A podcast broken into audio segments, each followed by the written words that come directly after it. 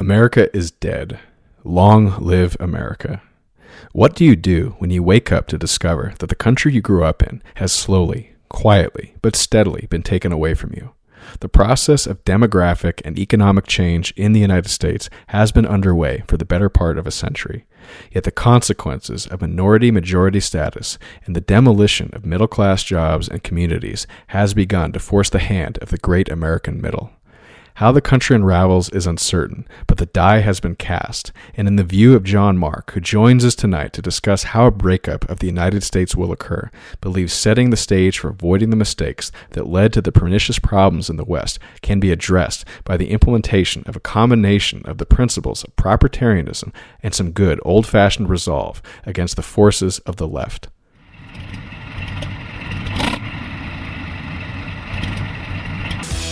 I'm not a crook. I've earned everything I've got. The military-industrial complex.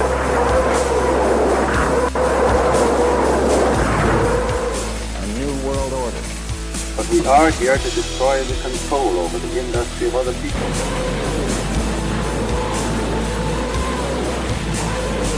I did not trade arms for hostages. It's been time, dear.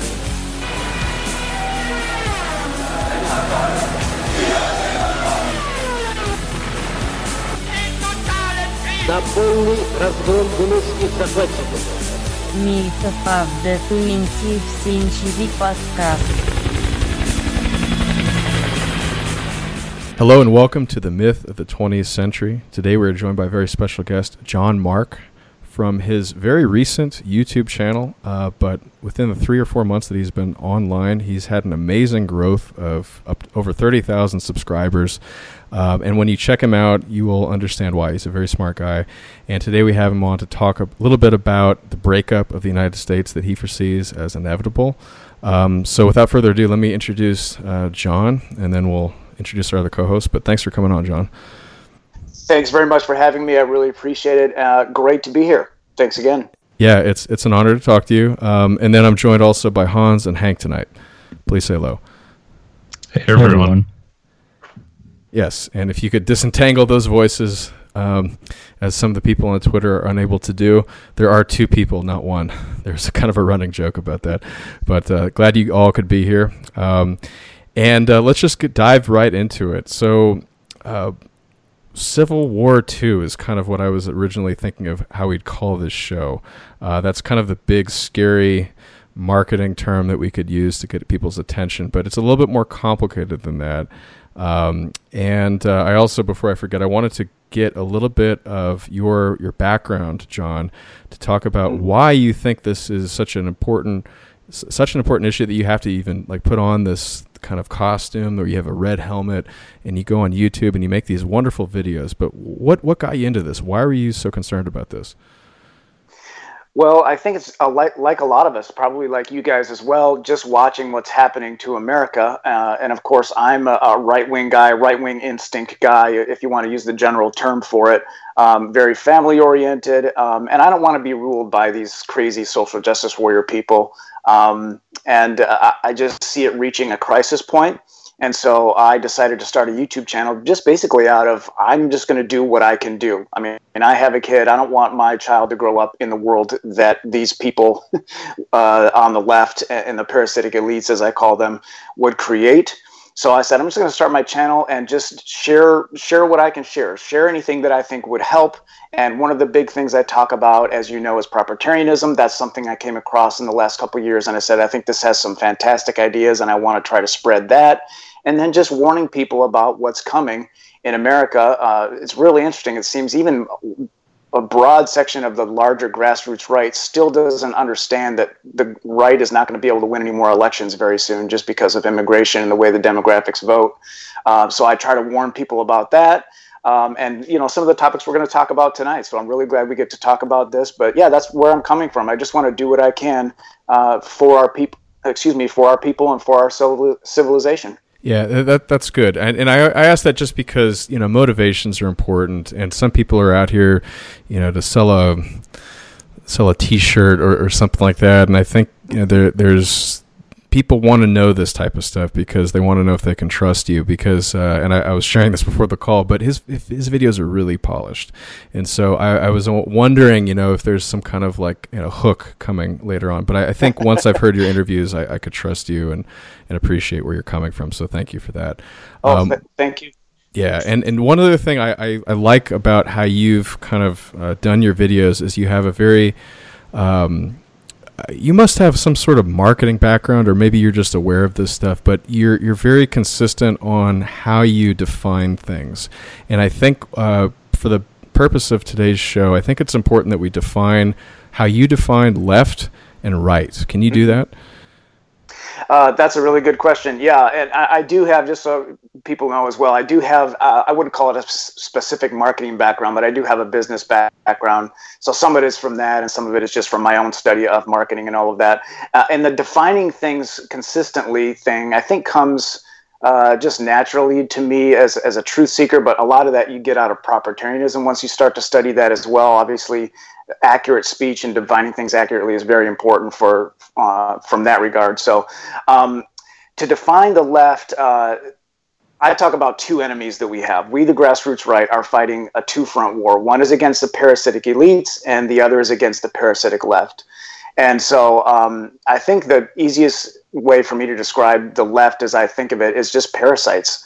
Um, and then you have parasitic elites that are parasitic just because we can, just because they can, because they have the power to do so.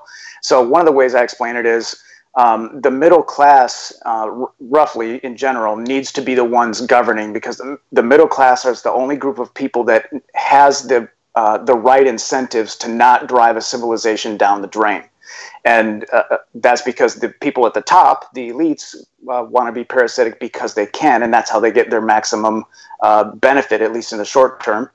The people at the bottom, or the left instinct people, uh, get maximum benefit out of being parasitic because they either don't have that much ability, uh, or because they are what what we call in propertarian circles the, the female instinct uh, people. Uh, rough, especially single women, single white women are a big demographic that votes left. And of course you have your, your non-white people that are operating in a lot of racial, uh, not just solidarity, solidarity, but insecurity. And so the left is people that are operating in these instincts. And I don't know if you're familiar with Doctor Jonathan Haidt, H A I D T, um, in his book, The Righteous Mind, but that's one way that you can describe it. He talks about moral instincts that differ between left and right. Uh, and the left is really only concerned about harm and care.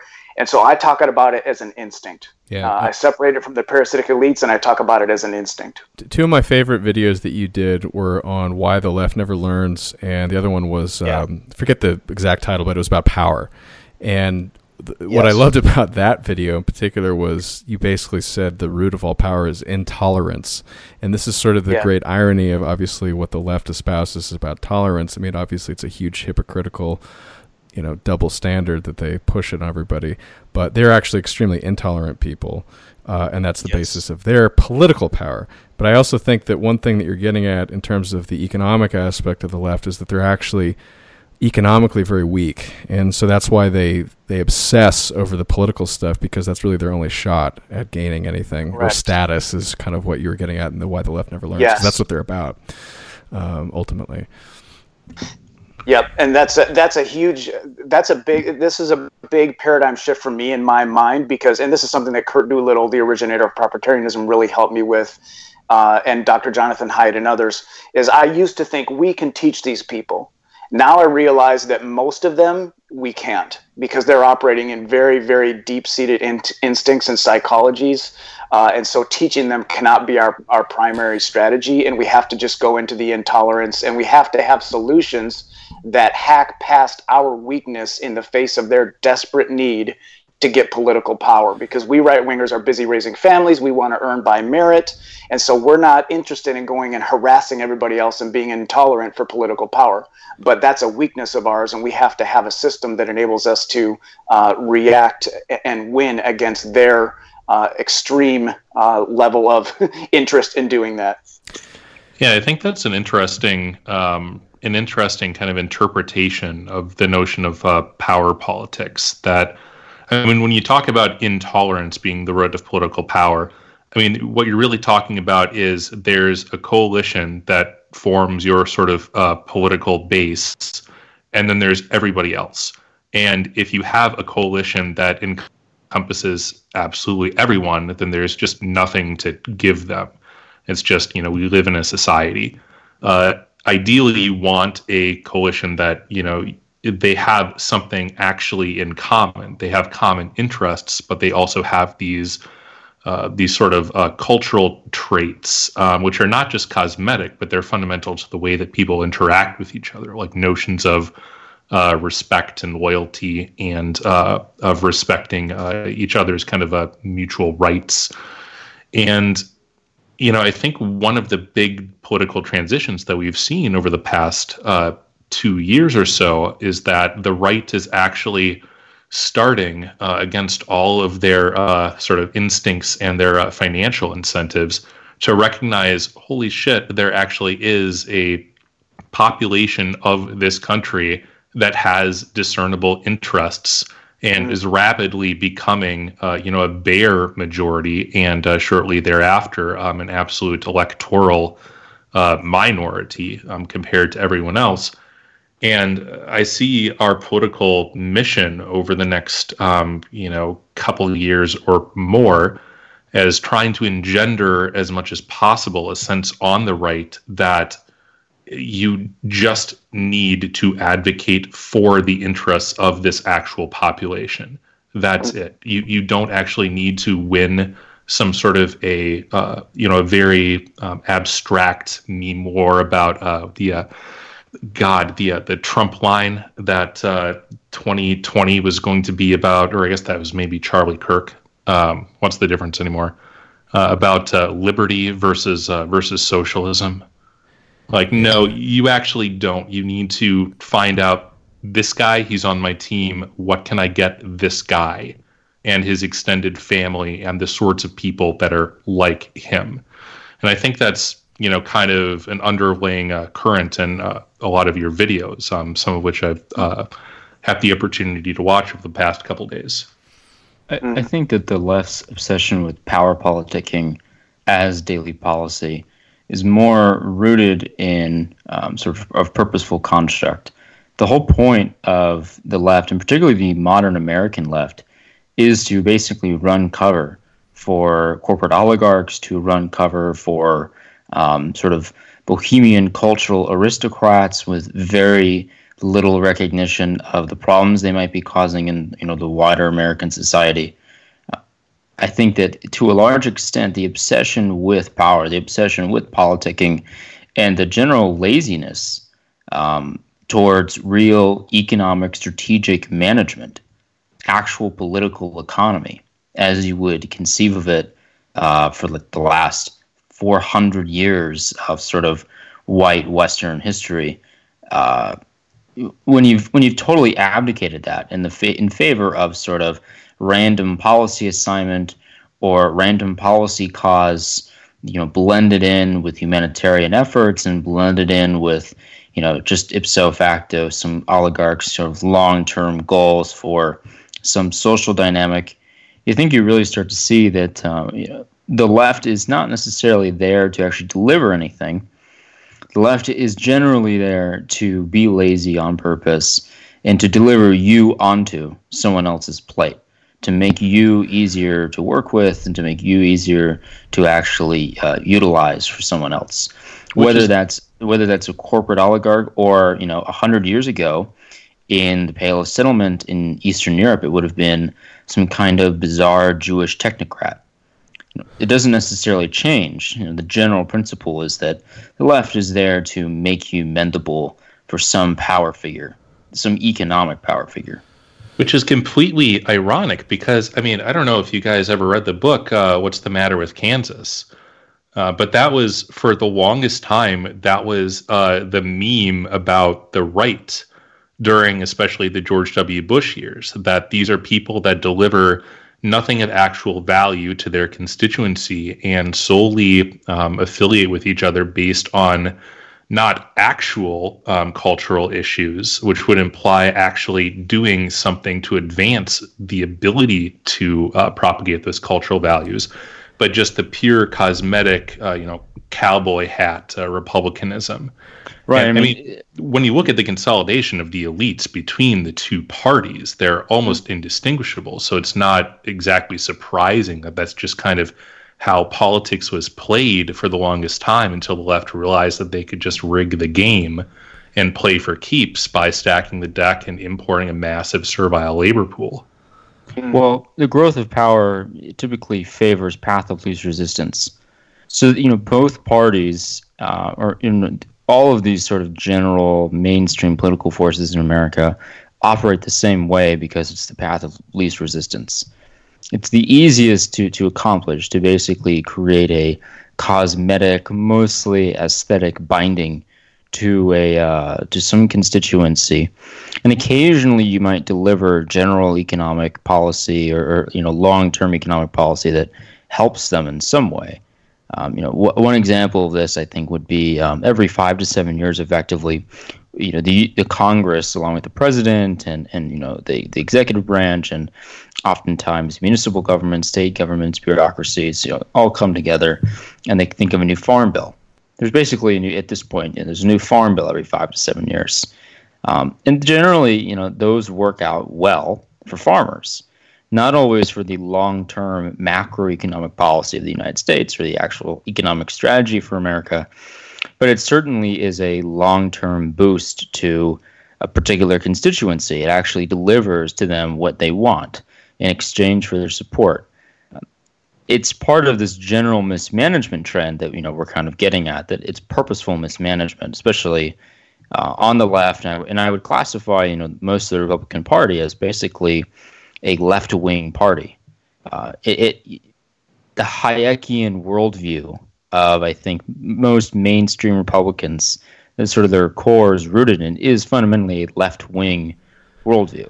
It's about turning over know, the majority of your economic decision-making to so either a mix of abstract forces and experts and intellectuals in order to make the best decisions for you. And it removes, you know, real leadership from the state, and it removes real leadership from economic power players, and even, you know, large conglomerations of, of small economic power players. Let's hear John's take. I have a few things I'd like to say, but John, um, what do you think about all our theories here? Yeah, no, no, agreed. Uh, you know, the broader points that the left has absolutely now allied with uh, what I call the parasitic elites. You could call them the big mega corporations, whatever the case may be. And of course, uh, the, the second point that was made, which is that the, the Republican Party, the politicians themselves, are now also basically the enemy of the grassroots right wing. Uh, and they just throw us a bone every once in a while here and there with, oh yeah, we're against abortion or whatnot, but they're not doing anything about immigration, and they don't intend to. So, uh, Uh, absolutely agreed, and uh, would love to hear your take as well, Adam. Yeah, I, I think the reason this is happening, and to sort of Hank's observation that it used to be the Republicans that were sort of ostensibly like for, you know, these big corporations, and how that's shifted over to the left, especially in the tech world on the, the West Coast, mm-hmm. and, and even in the financial world uh, in New York especially, uh, to the left today. I think the reason that's happened is because prior to the massive amounts of globalization after the end of the Cold War, the primary source of productivity and wealth generation was still domestically oriented in the United States. After the Cold War ended, though, and after the huge amounts of free trade deals that opened up the rest of the world, and I won't get into N W O stuff, but I think honestly that's what's driving a lot of these people, is they're actually trying to take over the entire planet. They've actually abandoned that that right-wing class that used to be supportive of the Republicans uh, in favor of basically putting the factories in the cheapest location in any place around the world.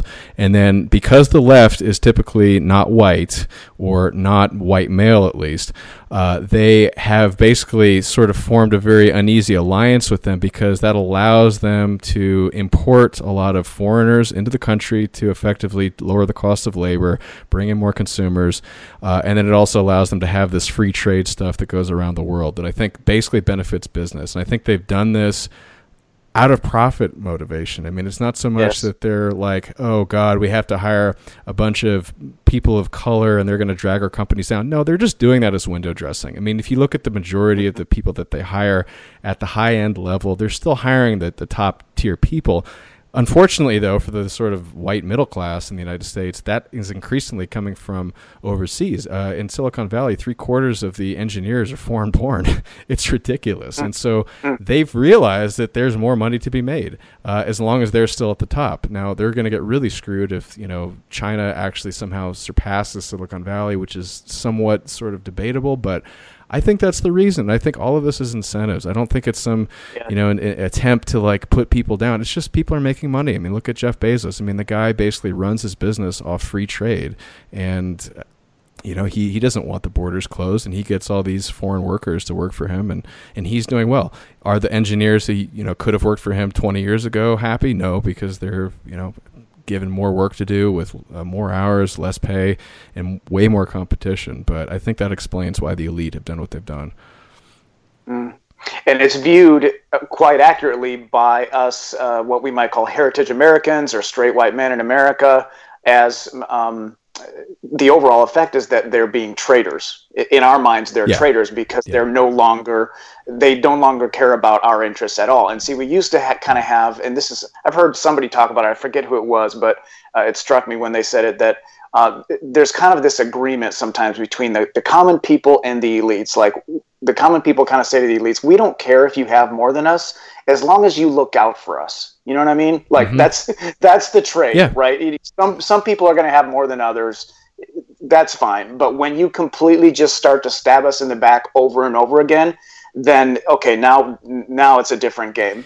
Right. And I agree with your take that it's not primarily like, yeah, we're going to screw over the white guy. I think these guys are just operating in in short-term incentives. Mm-hmm. We got to make the next quarter's profits look good. That's right. Let's do what it takes. That's right. That's right. That's why they moved all the factories. I mean, it's it's the how the capitalist system works. You basically get rewarded for making more money than the next guy. And if somebody is sort of like more nuanced and wants to like give jobs to their local community, he's going to get killed because it, the incentives, it's a money rewarded system. And this is some of the stuff I wanted to get into later because, you know, if we actually want to address some of the underlying problems here, I think it comes down to the way people are rewarded. And, and none of us here are socialists. I mean, we want to have the right incentives for people to do the right thing. But unfortunately, you know, we're rewarding psychopathy. Uh, and, and this is getting to the point where people are dying of opioids because they don't have any jobs anymore in Appalachia and, and other places. And so th- this is the sort of, you know, and Hans is uh, actually real Catholic. I'm I'm sympathetic to a lot of the ideas that, that they have. And this is one of the things that Catholic uh, teaching used to sort of espouse was that, you know, we're not socialists, okay? We we, we agree that, you know, we want to reward people for hard work. But at the same time, there has to be a fair wage so that these people can have families and things like that. So there's there needs to be a real change in how we do this. And but we'll get into that later. I, I wanted to go into some of the other things that you talk about, about why what we're living in right now is not going to last. Because and you, and you basically foresee a either a hard breakup or a, a soft landing. Can you get into why you think some of these conflicts are going to be inevitable? Yeah, it's really very simple. I mean, when when the grassroots right figures out that they can't win any more elections, uh, all bets are off. I mean, what are they going to do? Now, most of them haven't figured that out yet, and it's kind of amazing to me that people aren't talking about this. Ann Coulter is the only one that talks about this that's remotely mainstream, yeah. and she says Trump is the last Republican president. Mm-hmm. And it's very simple. It's just because the vast majority of immigrants, legal immigrants, much less illegal immigrants, are non-whites, and non-whites vote seventy plus percent left. I mean, it's that simple, and we can't hack past that because they're doing it out of identity politics, uh, which is the most persuasive factor for them is, you know, their racial solidarity, their racial insecurity, uh, believing these lies that, you know, we're only less successful than whites because white people are uniquely evil and all this that the left sells them. So not only is uh, is it getting to the point where the right is not going to be able to win any more elections, twenty twenty will probably be the last one if we squeeze it out, um, if Trump squeezes it out. Uh, but at the same exact time, the left is going absolutely bonkers.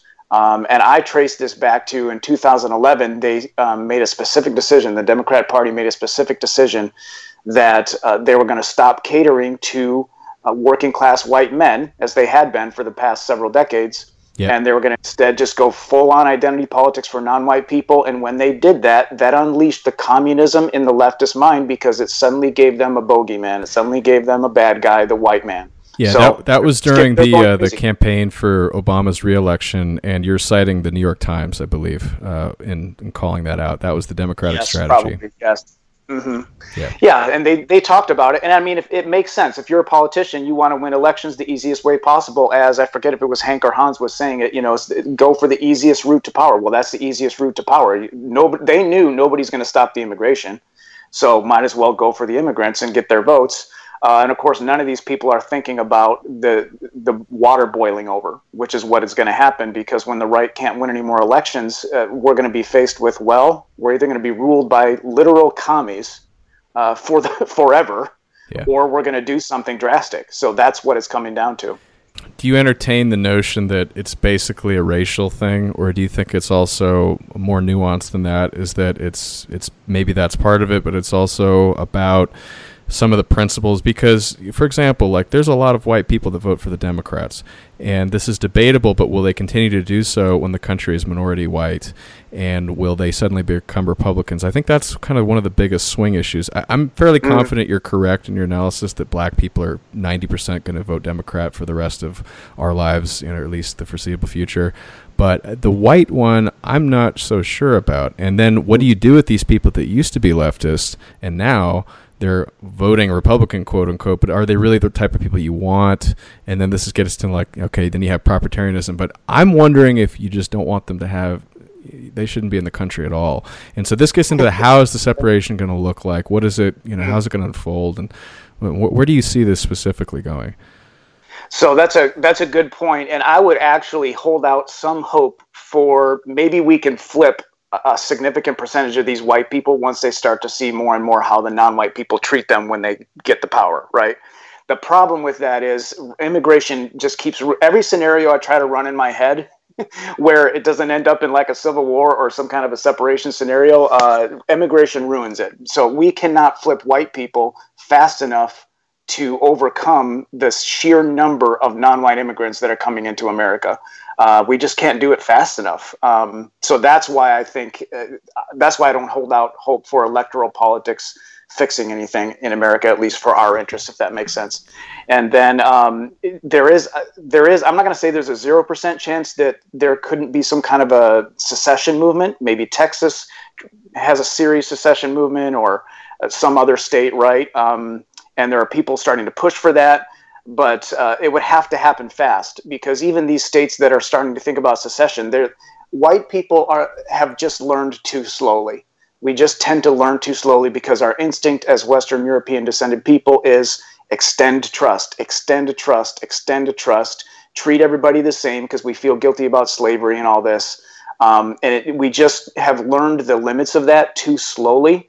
Uh, and so I, I'm not going to say there's a zero percent chance that it could happen peacefully, but Um, yeah, I, I can't count on it. I don't tell people to count on that by any stretch. So, so Texas is sort of a, a thing unto its own, in my opinion. And, you know, we know a lot of uh, Southern nationalists, and we, we know some people kind of in the northwest corner of the United States. Other than that, though, I don't really know of any significantly serious groups that have espoused in any form Uh, breaking the country up, at least geographically. Now, do you envision keeping the integrity of the territory of the United States together? And then if you do that, what do you do with the rest of the people? Or do you envision breaking it up geographically? Or, or is there another thing that I'm missing here that you would, you know, see actually happening? Um, Yeah, no, I think that's really the two options. Uh, I mean, if I had to, to make a bet right now with my own money on what would happen, I would bet that there's going to be some kind of a, you could call it a civil war. It'll be more like fourth generation warfare. Uh, and when I do the analysis of that, I think the grassroots right has every chance of winning that, uh, coming out on top. Uh, and I won't get into that. But when there's a shakeout, the way it would end up is, well, either we keep the United States intact or we um, devolve everything to the states, devolve a lot of the power that's in the federal government now mm-hmm. to make policy, social policy, et cetera, just devolve that stuff back to the states. Or you could go with a more creative, uh, that would be a simple way to do it because the state's infrastructure is already set up, obviously, uh, the governance governance infrastructure. But another way, if you wanted to get more creative, is just say, let's create different regions of the country and divide it into different nations. Um, there might be appetite for that because, uh, you know, once there's a conflict like that, people will, there will be a huge demand for just order. Let's fix this. You know, let's stop the, the pain. Right. Um, and yeah. so it could go one of those three directions. And I honestly don't know which one it would go. Splitting it to the states would be the simplest way. But, um, you know, and I'm very open to people making an argument for one of those three options as being better than the others. Do you think people that, uh, let's say you live in Texas, which is becoming the kind of a next California at this point, uh, would you say that the people that vote for Democrats need to move to California and then the last Republicans in California need to move to Texas? I mean, this is what happened in India, basically, when they broke yeah. it up after the British left. I mean, this is why Pakistan and India hate each other also. And this gets into, you mm. know, future scenarios about is there going to be a inevitable, you know, this horribly, you know, tense peace or... I mean, it, it's so complicated, and there, there's. Yeah. I could give you twenty, you know, two dozen maps, you know, that have different dividing lines of the United States, and it's so much more complicated than, you know, the first Civil War because of the way the regions have just specialized in different things, and the cultures are different, and the politics are different. It's not just a one-issue thing.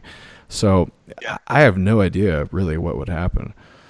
Yeah, but that's what has to happen is we have to self-sort um, and live. We have to have the right of disassociation, and we have to be able to self-sort. Um, and Kurt Doolittle makes this point, which I think is interesting. He says, we can afford to self-sort now.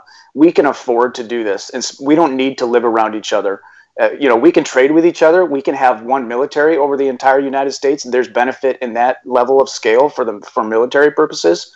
Uh, but we don't have to live with each other. The, the thing that throws a wrench into that is that the left views us as Satan.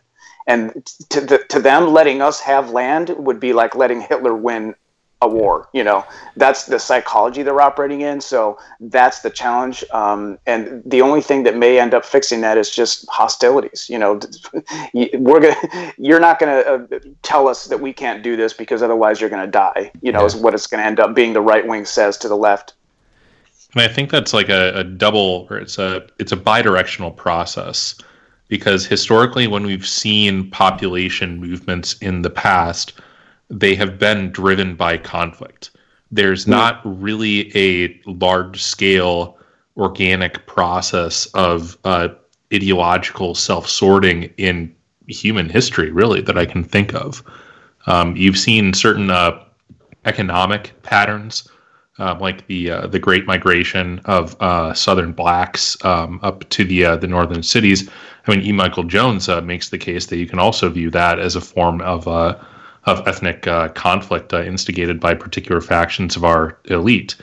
Um, so, I mean, one of the big structural issues, I think probably the biggest in my view, uh, is that the divide in the U S is not really geographic, it's structural.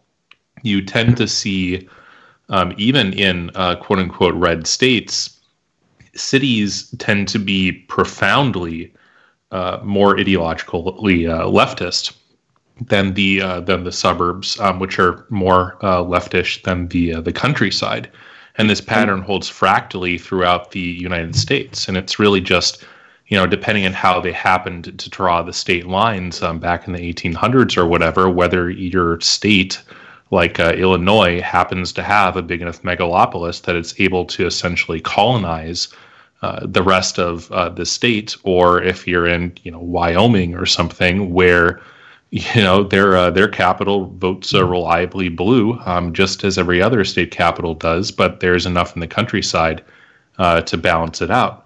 And I don't know how you actually get around um, this uh, this issue under any circumstance that um, doesn't involve some very uh, you know I I don't know how you resolve it structurally.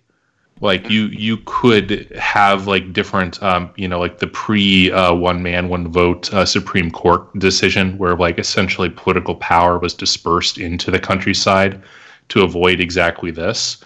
But in our present um, governing regime, like I don't see how you actually avoid things like leftist spirals if you have the combination of economic growth in cities and democracy. I think that a lot of the uh, sort of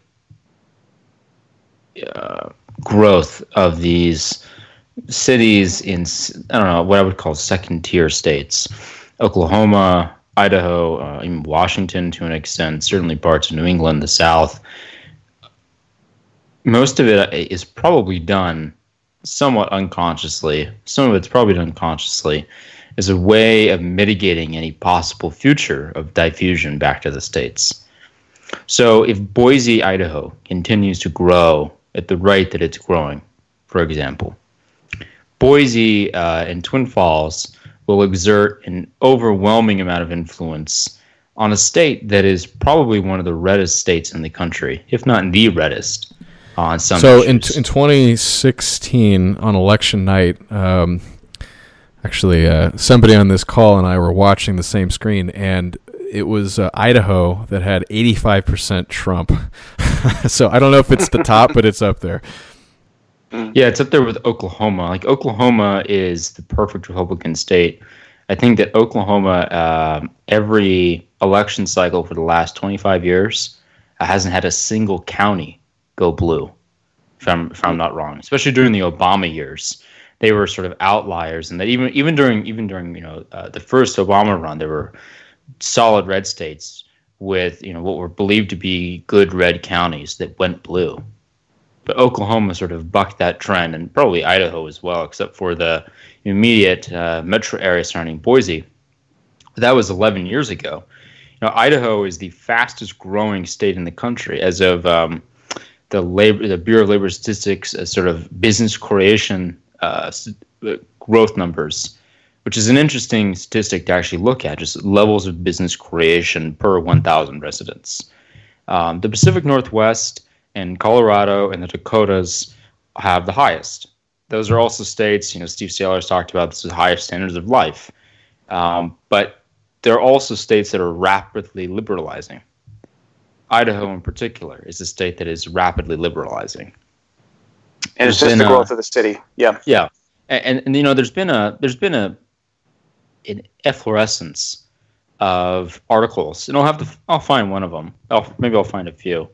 Um, in the New York Times, in the Washington Post, uh, in you know, the New Yorker, and uh, even in uh, Financial Times, so on, about uh, the, the rise of um, sort of post-city uh, young progressive couples moving out to the countryside. There was a long piece in in the, in, uh, in the New York Times about uh, I think charted the they're all white charted the course of three or four different couples. And they all started in New York City, um, and they all moved and spread out to different parts of rural New England. Some of them went to rural New York, and I think two others went uh, went elsewhere.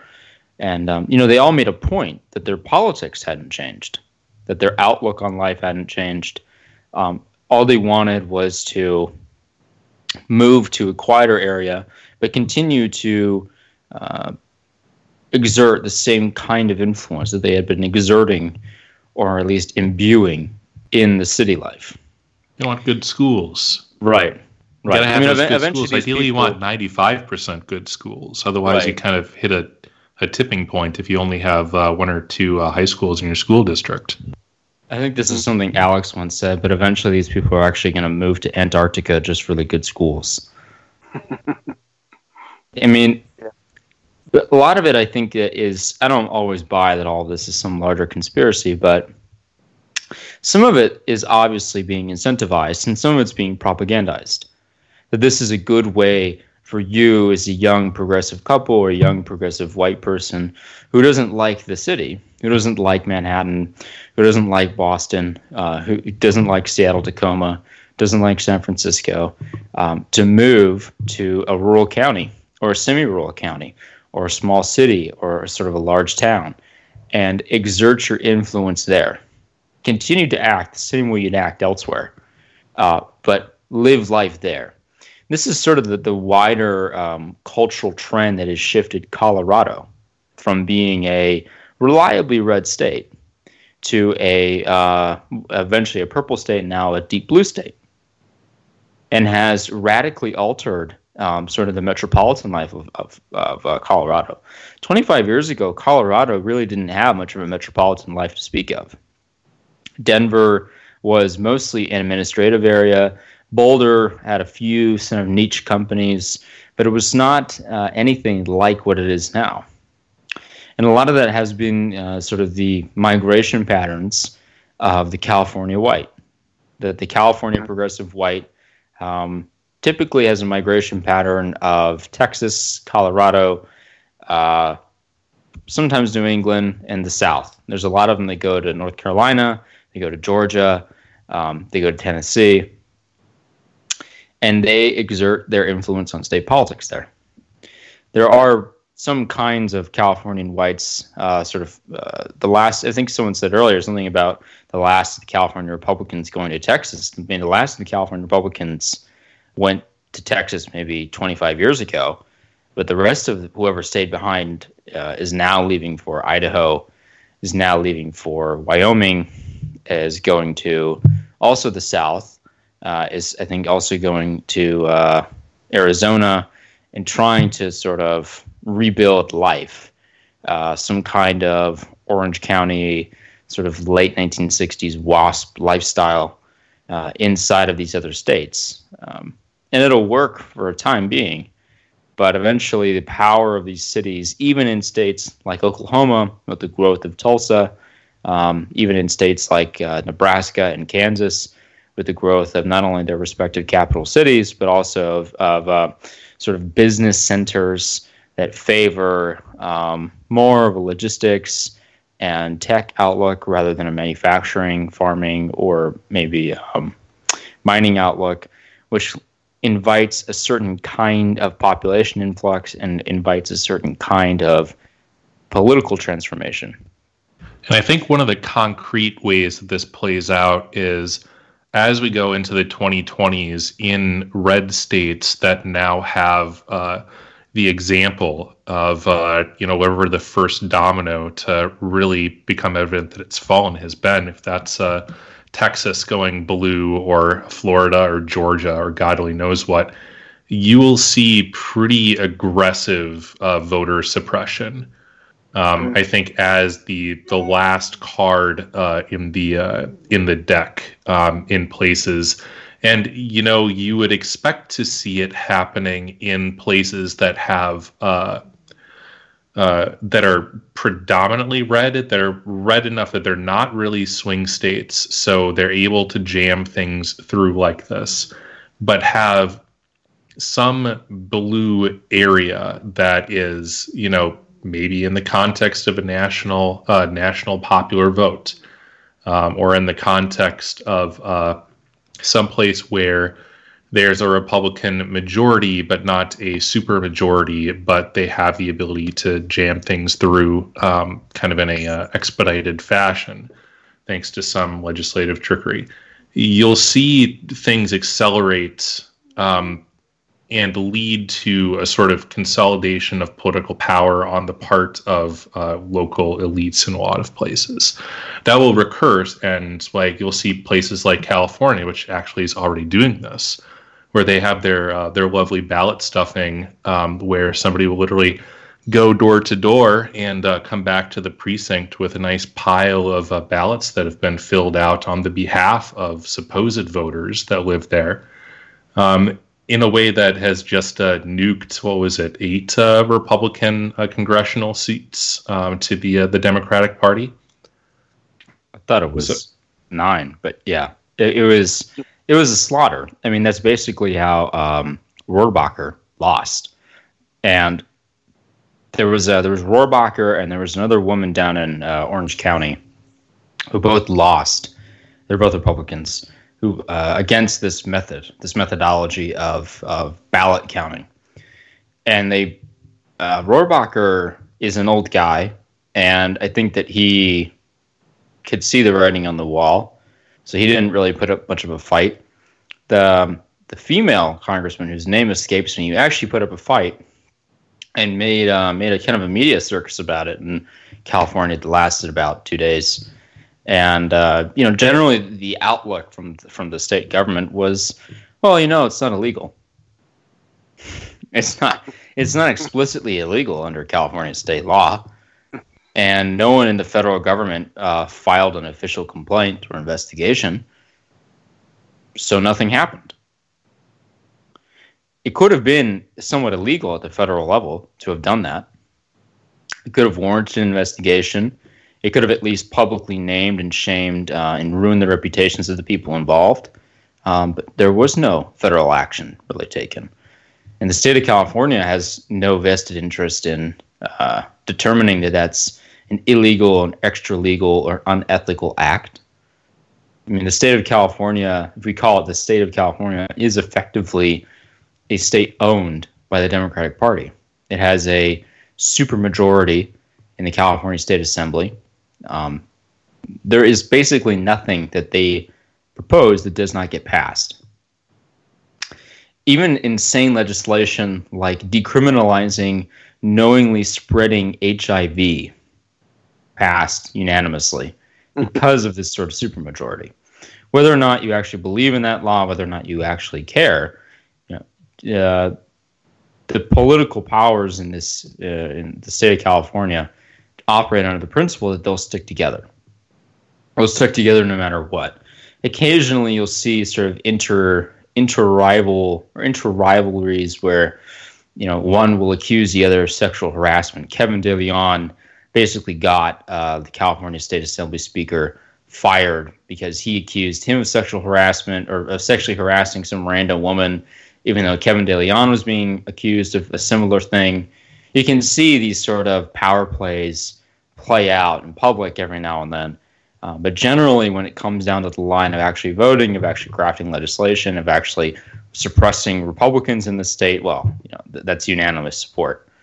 Kevin De León and Dianne Feinstein will put away their blood feud if it means, you know, suppressing votes for Brian Cox in parts of Southern California. So uh, I don't think I'm alone in this call and basically writing the entire state of California off in terms of wanting to save it for me at this point. Now, the, the only relevance California bears on my life, I mean, there's many things. Obviously, they, they control the culture through Hollywood in many ways uh, and the technology uh, sphere, but also um, just the, the sheer size of the economy. But bottom line, I'd be happy if California seceded. And what I'm getting at here is...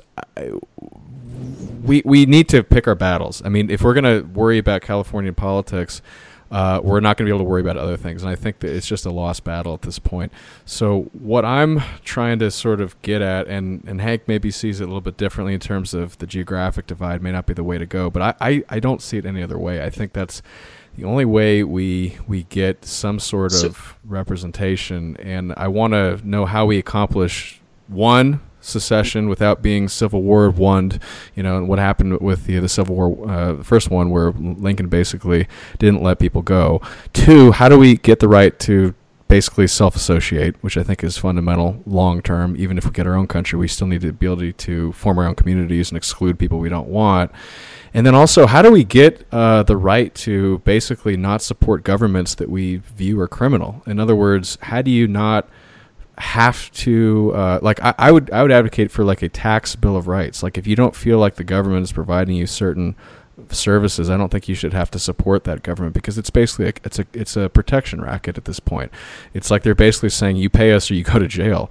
I mean, it's not a not a question of we have representation. And so I would like those three things. So please discuss. Mm. But well, I can I can give you my take. Uh, Adam, on the first one, we've been discussing here, the, the biggest problem is, as far as lo- the logistics goes, is, okay, how do we split it up? Because as we pointed out, or as someone pointed out here, the biggest problem is you've got the cities are deep blue in the actual cities, the people that actually live there. Yeah. The suburbs are fifty-fifty split, which means you have a lot of people that are actually commuting to work in those cities that are actually red people. Um, and then, of course, the countryside is red. And then, of course, the states are different, but all these former red states are being invaded by blue people. Uh, so basically, at the end of the day, if there's a shakeout and the right wing gets to have a say, whether it's through secession movements or whether some kind of uh, hostilities give the right wing the ability to say, okay, this is what we're going to do, um, there has to be a geographical split between, uh, I'll put it this way, we grassroots right wingers, we must hold land against immigration. Because this whole thing is the problem of immigration. Somebody told me on an interview the other day, uh, I mean, this blew blew my mind, but it makes sense. They said there are more Republican voters in California than in any other state in America. It's just they're outnumbered. What are they outnumbered by? I mean, California used to be deep red. They're outnumbered by non-white people. Right. And if we do have the white leftists, they are part of the problem. But we must, if we can hold land, some part of the land of America against immigration, we are going to be fine. And then we yeah. can implement, implement better systems and all that. So it's going to inconvenience, no matter what we do, it's going to inconvenience somebody. And I don't care about inconvenience leftists, you know, inconveniencing right. leftists. They can leave. I mean, leave, whatever. And if you look at the Clinton archipelagos, if you look at a map of the counties, right. they are they are all packed in these tiny little areas. And so you get rid of the coast of, you know, you get rid of L A, San Fran, New York. I mean, you're basically golden if you just siphon, you know, separate them off. Mm-hmm. uh, so it could happen different ways, but um, that's the ultimate goal. That has to happen one way or another. And then the question about how do we get right wing, how do we get better government and enforce better government? Mm-hmm. That's where we just have to have a better system, a better constitution. And this is what it's, excites me about propertarianism is Kurt is actually writing a, a, a constitution. It just has to be more specific, more thorough, right. so that the left can't do all these end runs and run through all these loopholes that the founding fathers understandably did not have the prescience to, uh, to, to close because they didn't know how to do it. I have a lot of questions for you. We know how to fix it, so. Oh, sorry, I, I have a lot of questions for you about propertarianism. Uh, one of the things before I'd like to jump into that specifically is I think you you you have a compelling case to sell this concept to the sort of grassroots right, as you've eloquently put it. My concern, uh, aside from the leftists, aside from the federal government, which I think are the two main problems in our country right now, uh, are the, as we've also talked about, the business elite. They are the reason why we have the sort of immigration issues we have, in my opinion, in in many ways, because they just have the money and money talks. And there has to be a way for either them to be excluded from the decision-making process and, and this is a simultaneous thing, which is very difficult, somehow keep the living standards from going into the complete basement for the people who have lost their support. Because as we've talked about, these big cities are economic magnets. And the reason, you know, the, the Democrats can get their foothold in there is because they basically get the white women to vote for them, and then they raise taxes and they spread the money out to buy votes from minority groups. And they, they're literally injecting these people into these big cities all over the country. Okay, that's got to stop. I mean, that's parasitism and that's corruption, and that's just, it's just, it's an invasion basically. But um, the reason that money in there, there is there in the first place, and the reason the economies are there and why everybody wants to live there is because there's business and there's economic activity. So if you get rid of these people who are incentivized to not agree with you, then the economy is going to probably look a little bit like some of these depressed areas throughout the rural parts of America. They're running into drug problems. And I worry about this. It's like, okay, great. You get rid of all the Eric Schmidts from Google and Apple and whatever. Well, what are you left with? I mean, you've got logging towns, you've got farming towns, which are basically exposed to global markets.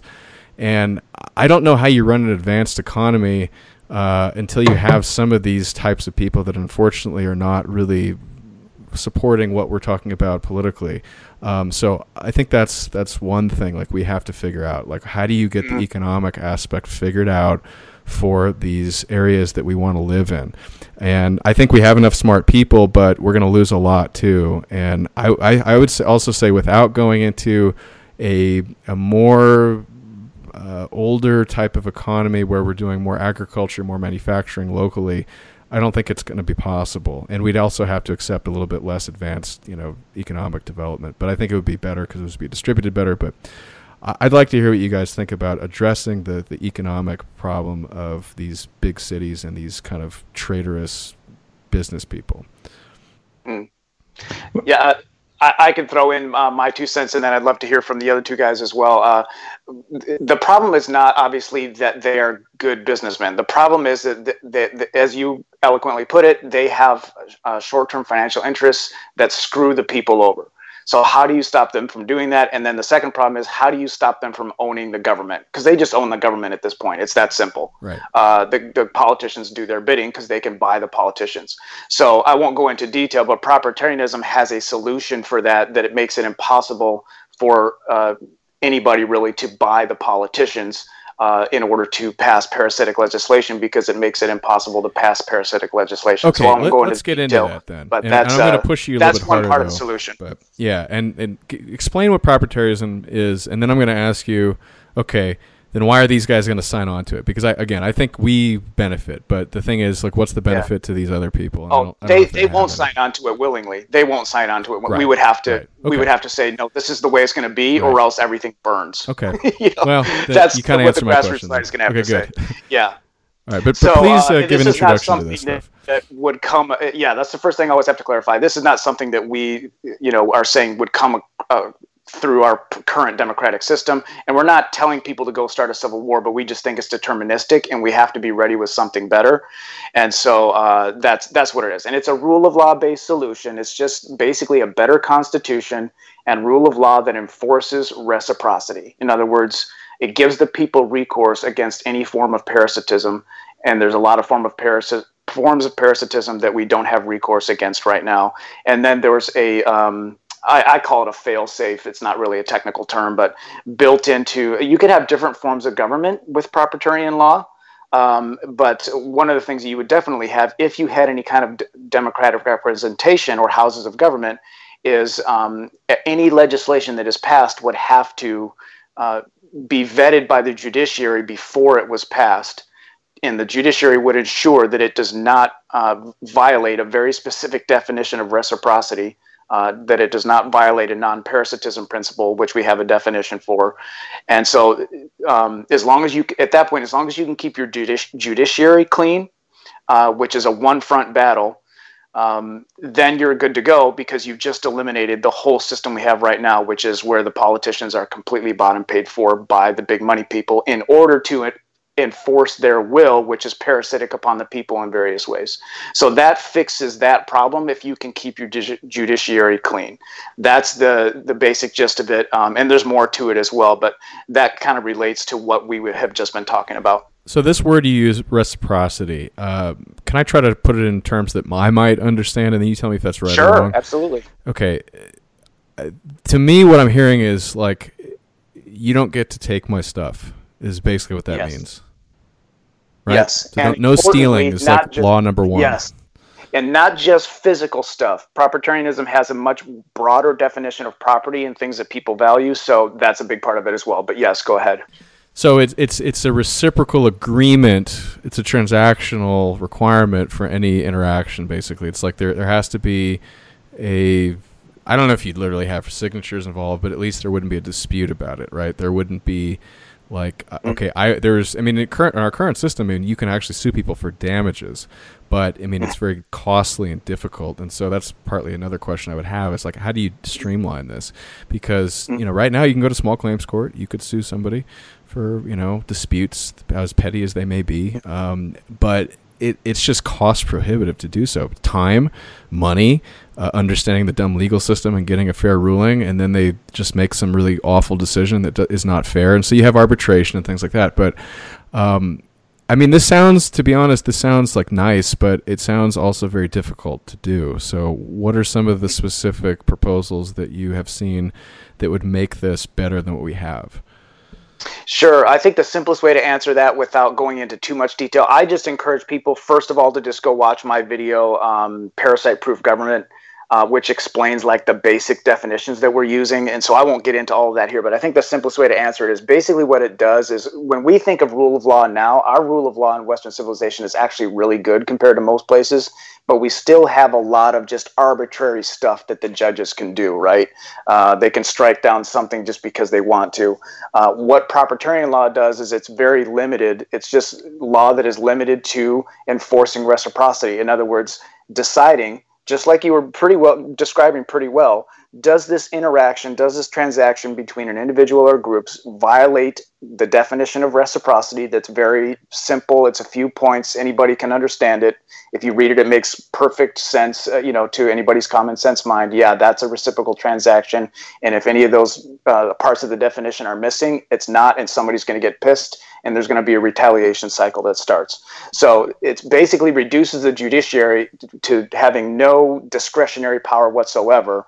Uh, and it's just, is this reciprocal? And then it gives the people power uh, to come into court and saying what and say what this person is doing, or even what the government is doing, or, or what the government is proposing to do, or what uh, this corporation is doing, is uh, is violating reciprocity, and it is parasitic upon a form of property that I value, and I can demonstrate it that it is property because it meets the definition that's set forth in, in the legal code, in the in the Constitution. And so uh, at that point, you can have damages. So it's very similar to, why do people sue uh, Chevy Motor Company wh- if they put out cars that have bad brakes and it starts hurting people? Well, they sue people because it's profitable, because they can get damages. So that would be the same thing uh, here, is the people have recourse, and um, if someone is found, or a group is found, a company is found, whatever it is, to be operating um, non in a non-reciprocal manner, in a parasitic manner, uh, they have to pay damages. And it just expands that whole concept uh, to a greater extent than what it does now, and it limits the judiciary from doing all of this uh, arbitrary decision-making that they're able to do now, because it has very, very strict definitions of what they're doing, which is just enforcing reciprocity, natural law. Okay, so this... Yeah, I, go ahead, Hank, please. Well, uh, I don't know, this this might be kind of a, a digression, but uh, some of the, the premises here... I mean, I, I've looked into a little bit of this stuff, and it doesn't seem at all distinct from just traditional um, kind of, uh, uh, yeah, obligate, like uh, the moral case as opposed to uh, empirical case, uh, libertarianism. I mean, when you when you there's kind of an adage in um, like political science, or like kind of legal philosophy, um, that, you know, whenever you come up with one of these overarching um, concepts that, like, well, if everything is property, then nothing is property. There's no like distinction there. If everything is through the lens of this, you know, reciprocity, then nothing is.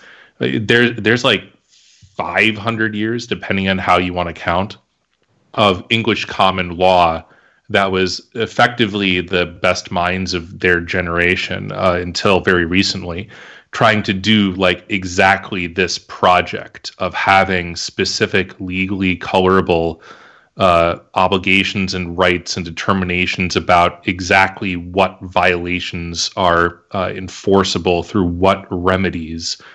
And it actually works fantastically well for ninety-nine percent of cases.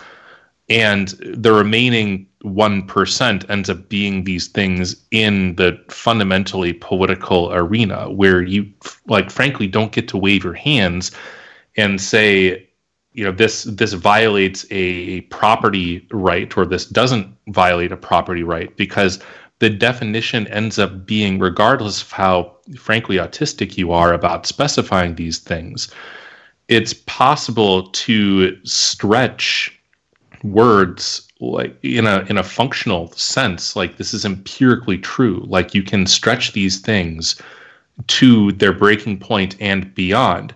And if the underlying power structure is copacetic with that action, then it sticks, and that becomes positive law that then you just have to uh, operate according to that framework. Like, you see libs trying to get these sick owns um, all the time in things like uh, like gun control debates, that, well, you know, I have a right to feel safe. I have a right to safety. Like, I have a, like your uh, your high capacity magazine is an attractive nuisance. They like to dress things up in these like very picayune uh, interpretation of particular torts.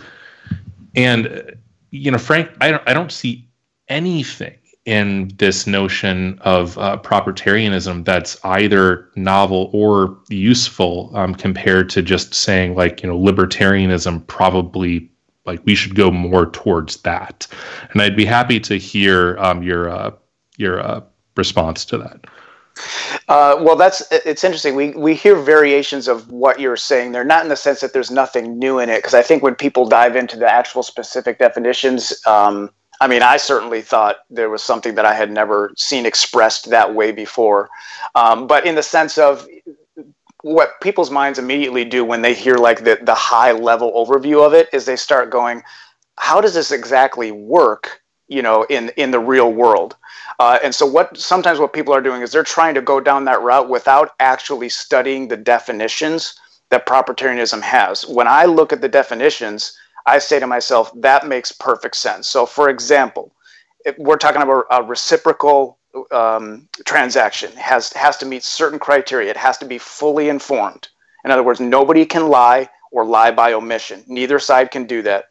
Uh, uh, it has to be voluntary. It can't be one side forcing it on the other.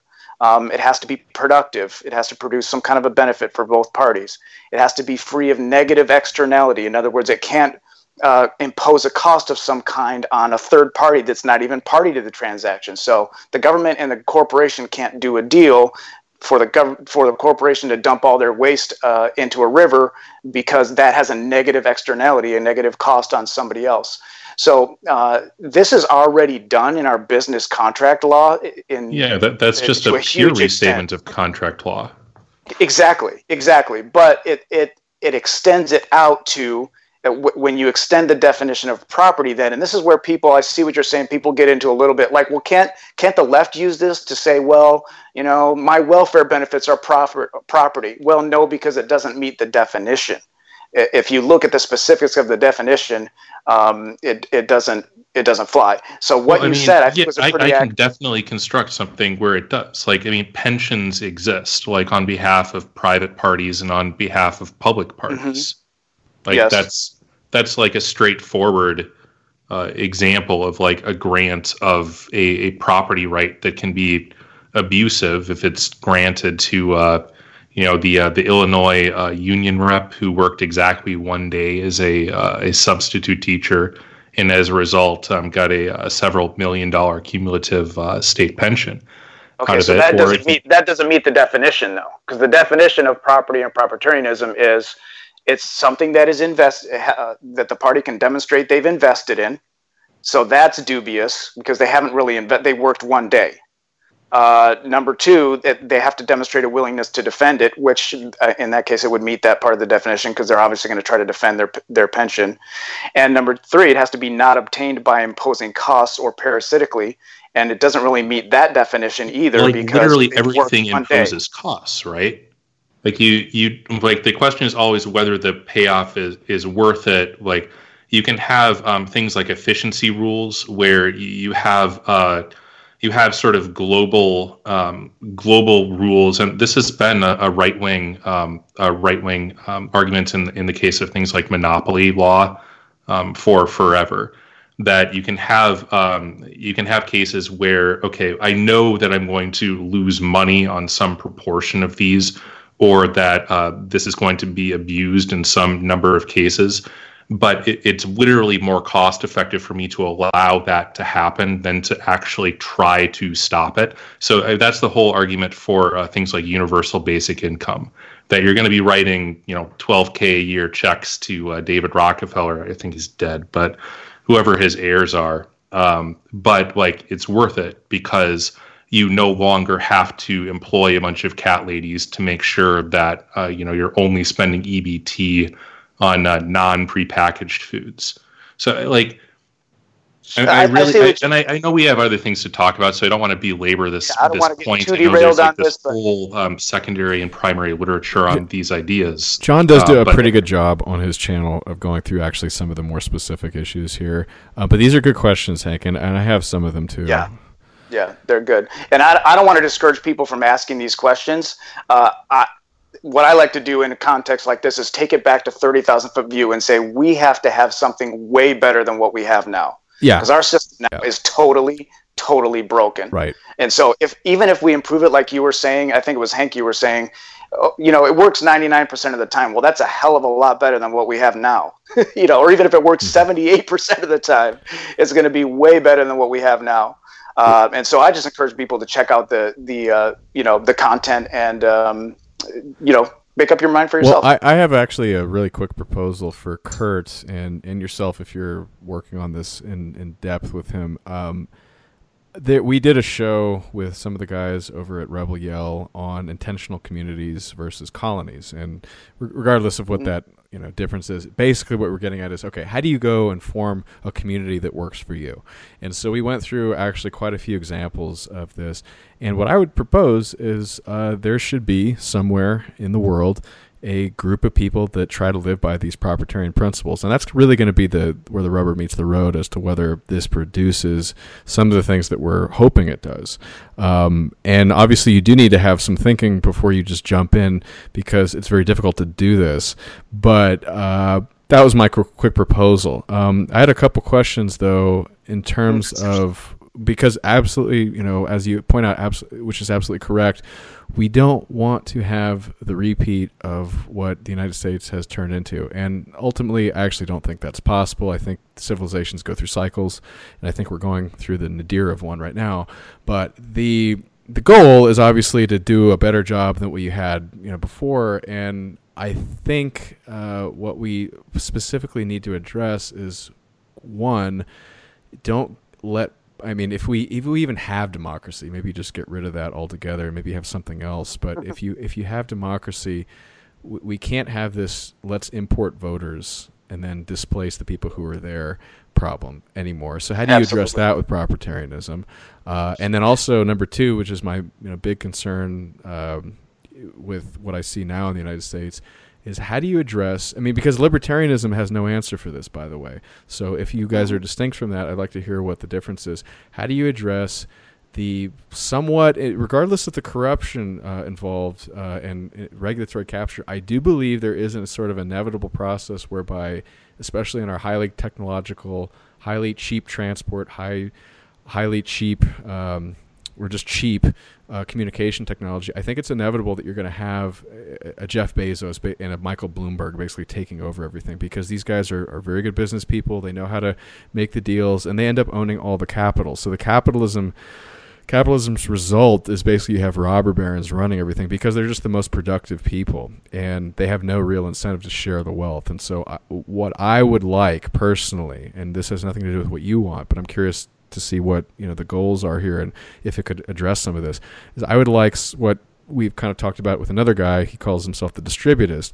The distributist model is basically you have capitalism, but it, it's a widely distributed form. So you have kind of the small, you know, baker and shopkeeper, you know, Main Street kind of type thing. And obviously it's difficult to produce, you know, Boeing seven forty-sevens, you know, in a little you know, corner shop. But the idea is that you don't have these mega corporations running everything. You have local manufacturing, you have local agriculture, which gives the normal guy a shot. And he can have all the right principles of being hardworking and everything like that. And it may not be quite as productive, but at least he has something to show his wife. And we have stable families again. So those two things. One, importation of enemy voters, and two, having a more equitable economic system. Like, how do you address that with propertarianism? Mm. Good question. The first thing I'll mention is something that a word that Kurt uses all the time, and we propertarians propertarians use all the time, which is sovereignty. It is the basic idea is you have to have a group of men that is able to defend each other's stuff. Like you were saying earlier, don't take my stuff. I mean, we can, you know, dicker about the or bicker about the exact definition of property, what it should be, but we, we all understand at a basic level, don't take from us what we value. And so that's what the grassroots right is going to have to do in some way, shape, or form, is get together and defend their stuff and say, no, you are not going to invade our country with a bunch of third worlders. You're not going to do this. You're not going to do that, because it steals from us. It parasites upon us something and many things that we value. So that's that's number one. I think that's a, an, kind of an obvious point, but um, so in that, the context the of like voters, like is there even voting anymore, or like how do you avoid this problem of basically you, Democrats yeah. handing out sinecures to people that yeah. didn't even earn anything, yes. and then they just vote for them? I mean, it's exactly what happened in the California and yes. increasingly in Texas. I mean, it's it's absolutely yes. criminal what they're doing. Yeah. Oh yeah. So so number one, once you once we get some land and we we are in charge of that land.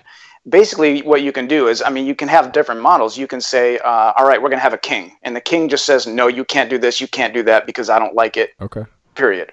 Or we can have a group of men that does the same thing. No, you can't do this, no, you can't do that. Mm-hmm. But then once you try to, to, to start to enforce non-parasitism, which is what we're really trying to accomplish, uh, at scale, you have to have rule of law. And that's where Kurt's, you know, that's where I keep coming back to. Kurt Doolittle has done the most thorough job that I have found of anyone of actually trying to put this in law in a way that is pretty close to uh, foolproof, okay. um, because you can just have arbitrary decision after arbitrary decision. But where that breaks down is, okay, what if Jeff Bezos owns everything and he just buys the people to make the decisions? And mm-hmm. how, you, you have to have a system to stop that. So I think I described earlier the system, uh, the way the system uh, under proprietarianism would stop it if you had democracy. You don't have to have democracy, but you can. But if you do, you have to have this system to where everything's vetted Uh, by the judiciary to make sure it's, it doesn't violate reciprocity. Will it work one hundred percent perfectly in practicality?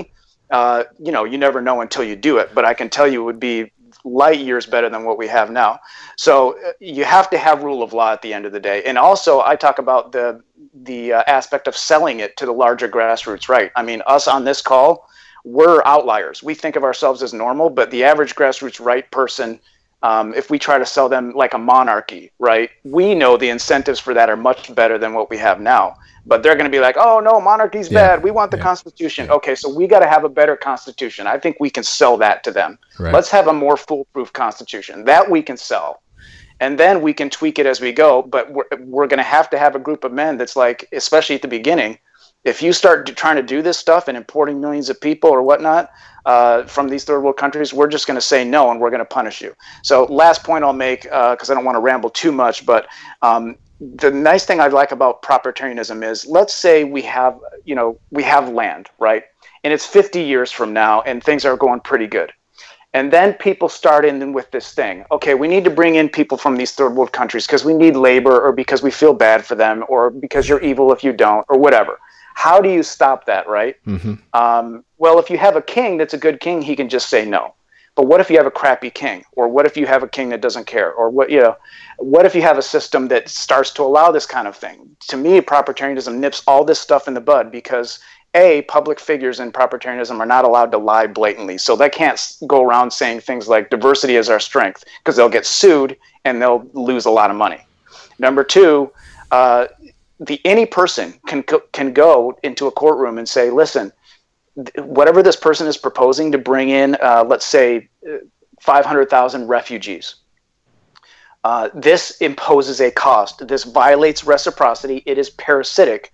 Why? Because one of the forms of property that we value is uh, the average. We, you could say our genes, or you could say uh, the average, uh, the the human capital of our nation, which can be roughly measured by the average I Q of our nation. These people have an average I Q of eighty-five. Our average I Q is one hundred. This is going to produce more crime. And then you can go down the line of the mm. types of parasitism that will occur from that, and you have recourse in court. Now, again, will it work one hundred percent perfectly? I don't know, because we haven't done it yet. In theory, I can see how it works in my head, and I know that you at least have recourse in court, whereas today we have no recourse whatsoever. We're just at the mercy of Bezos. Hmm. So that's uh, that's my rambling answer to that. Well, what do you think about the economic part? Because, again, this is the sort of critique of libertarians and Ayn Rand and people like that. It's like, okay, great, you have everybody, you know, living under captains of industry, but what about, you know, the normal guy?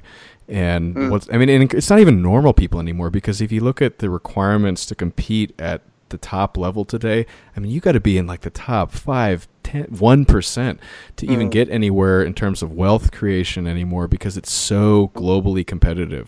And so I mm. think we're, we're either going to end up, you know, with just a, a massive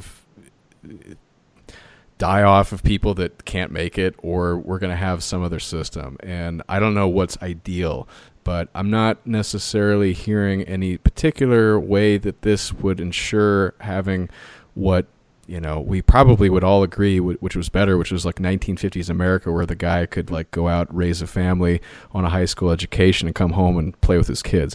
I don't necessarily see how that would work with proprietarianism. I, I'm open to it, but I'd like to hear specifically if you have anything on that.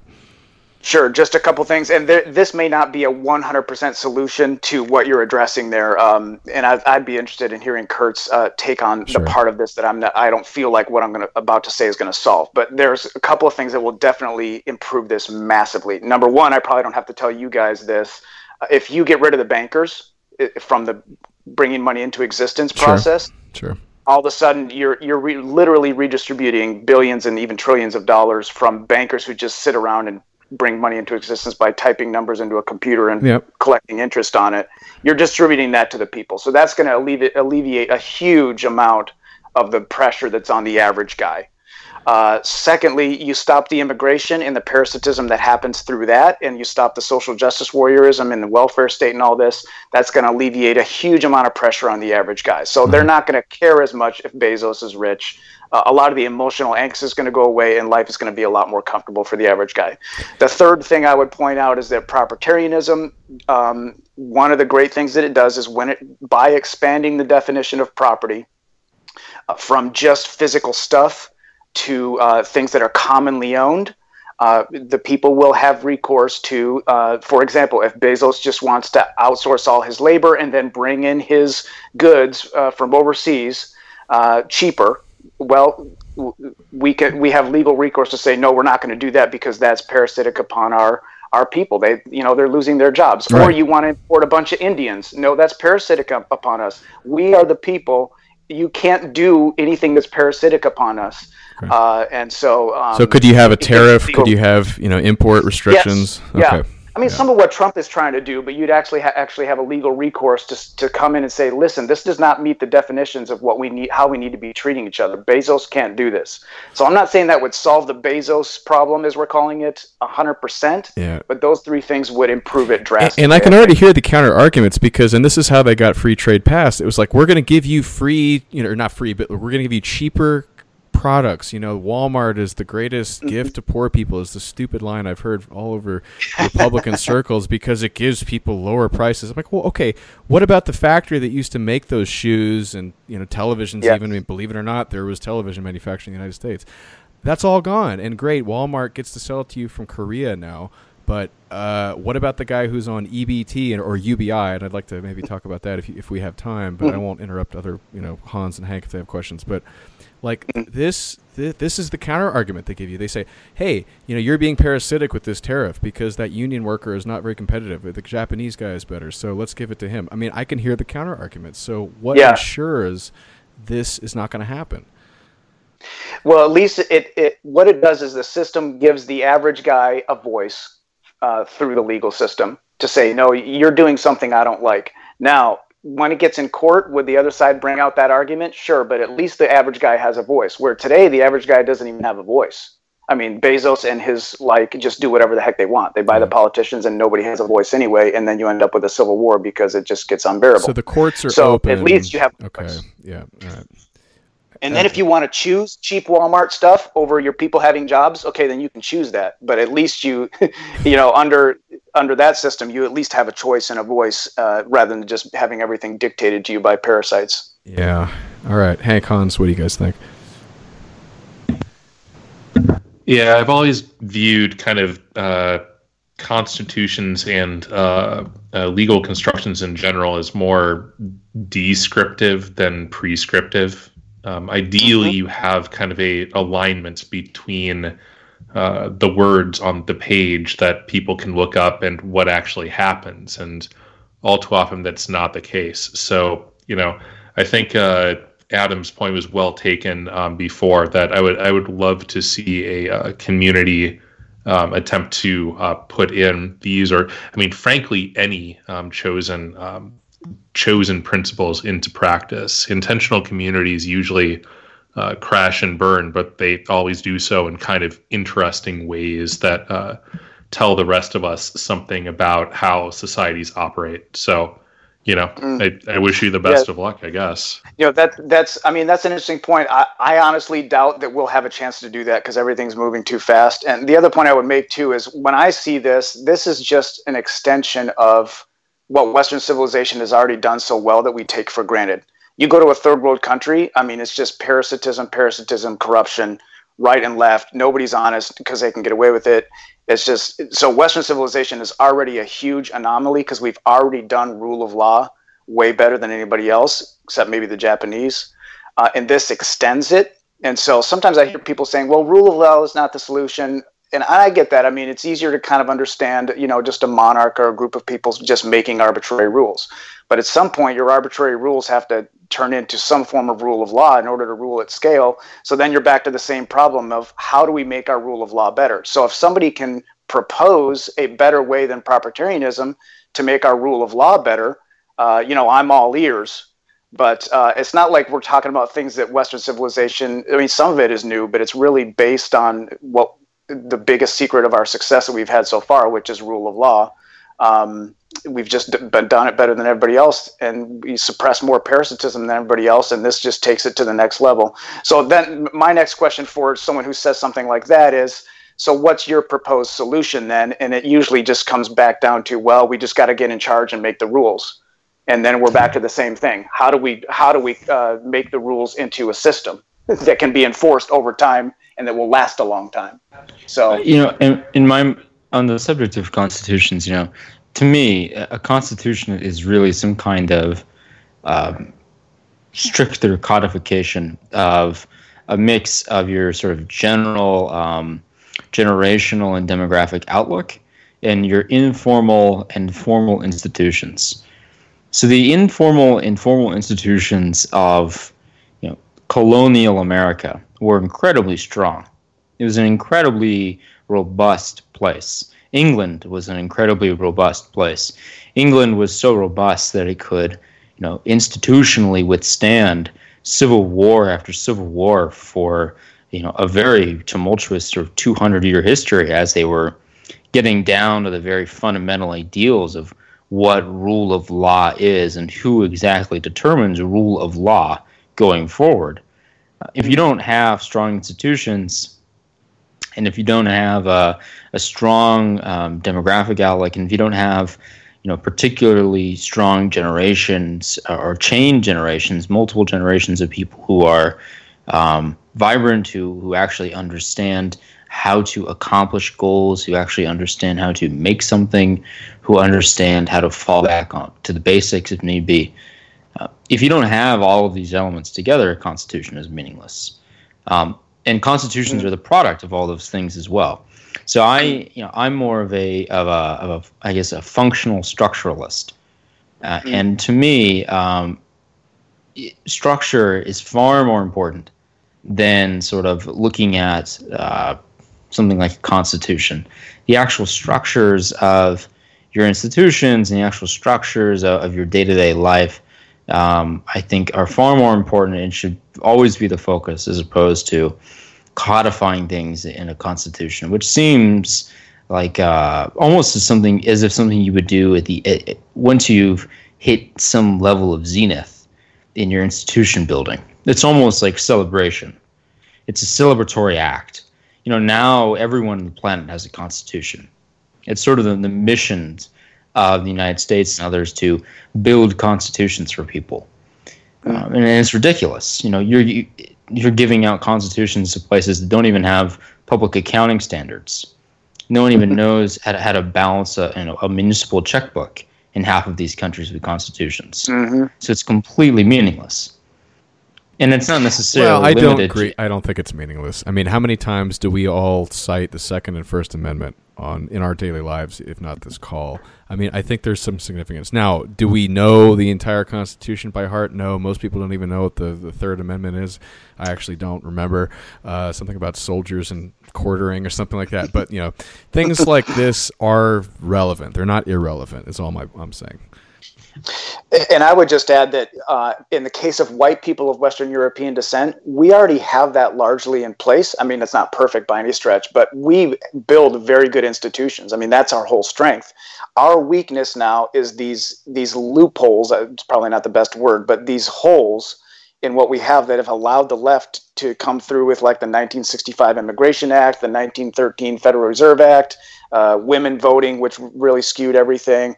Um, so w- our problem is not the ability to build institutions. And by the way, Kurt Doolittle says uh, a little bit differently uh, worded, but the same thing you're saying, which is he recommends different types of government for different groups of people depending on their level of development, because you're exactly right. You can't just throw the the, Constitu- the U S Constitution at Liberia and, and just expect it to be like the U S, because the people are not there.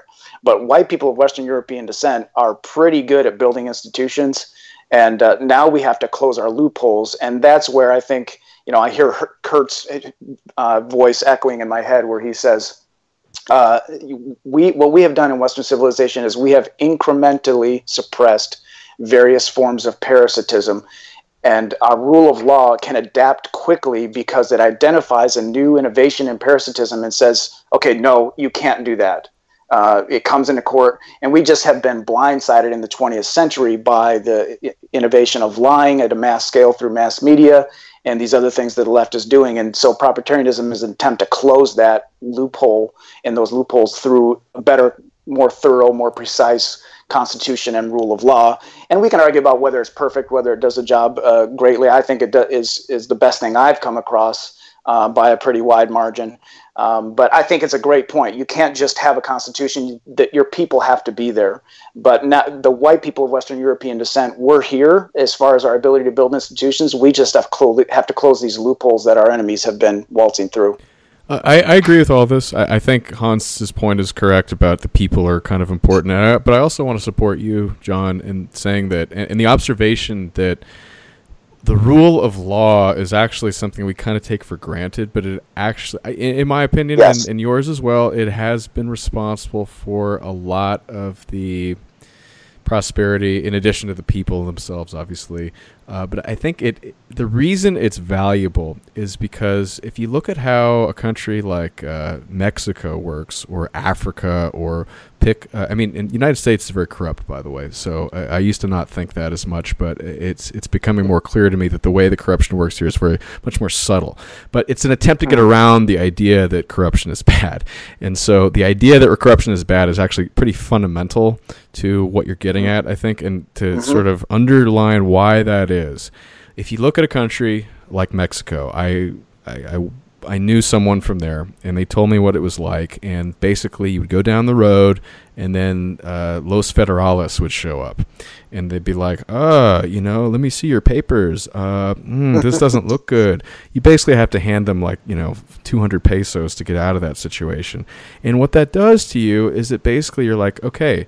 This this place is a complete disaster. I can't recoup my investment. I'm not going to invest yes. in this place. I'm not going to develop because it's pointless, because it'll get stolen.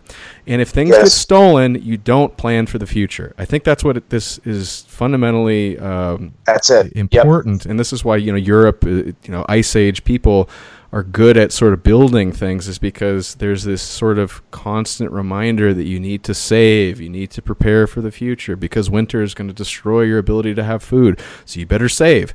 Well, that creates an investment mentality, and that's a good thing. I mean, look at how Norway behaves. They have like one of the largest uh, sovereign wealth funds in the world, and they they don't behave necessarily the same way as somebody like uh, the Kuwaitis or the Saudis because it's a hot place and they don't have winter. And but it's uh, I think there's something to that. Now, how much of that is biology and how much of that is constitution, I don't know.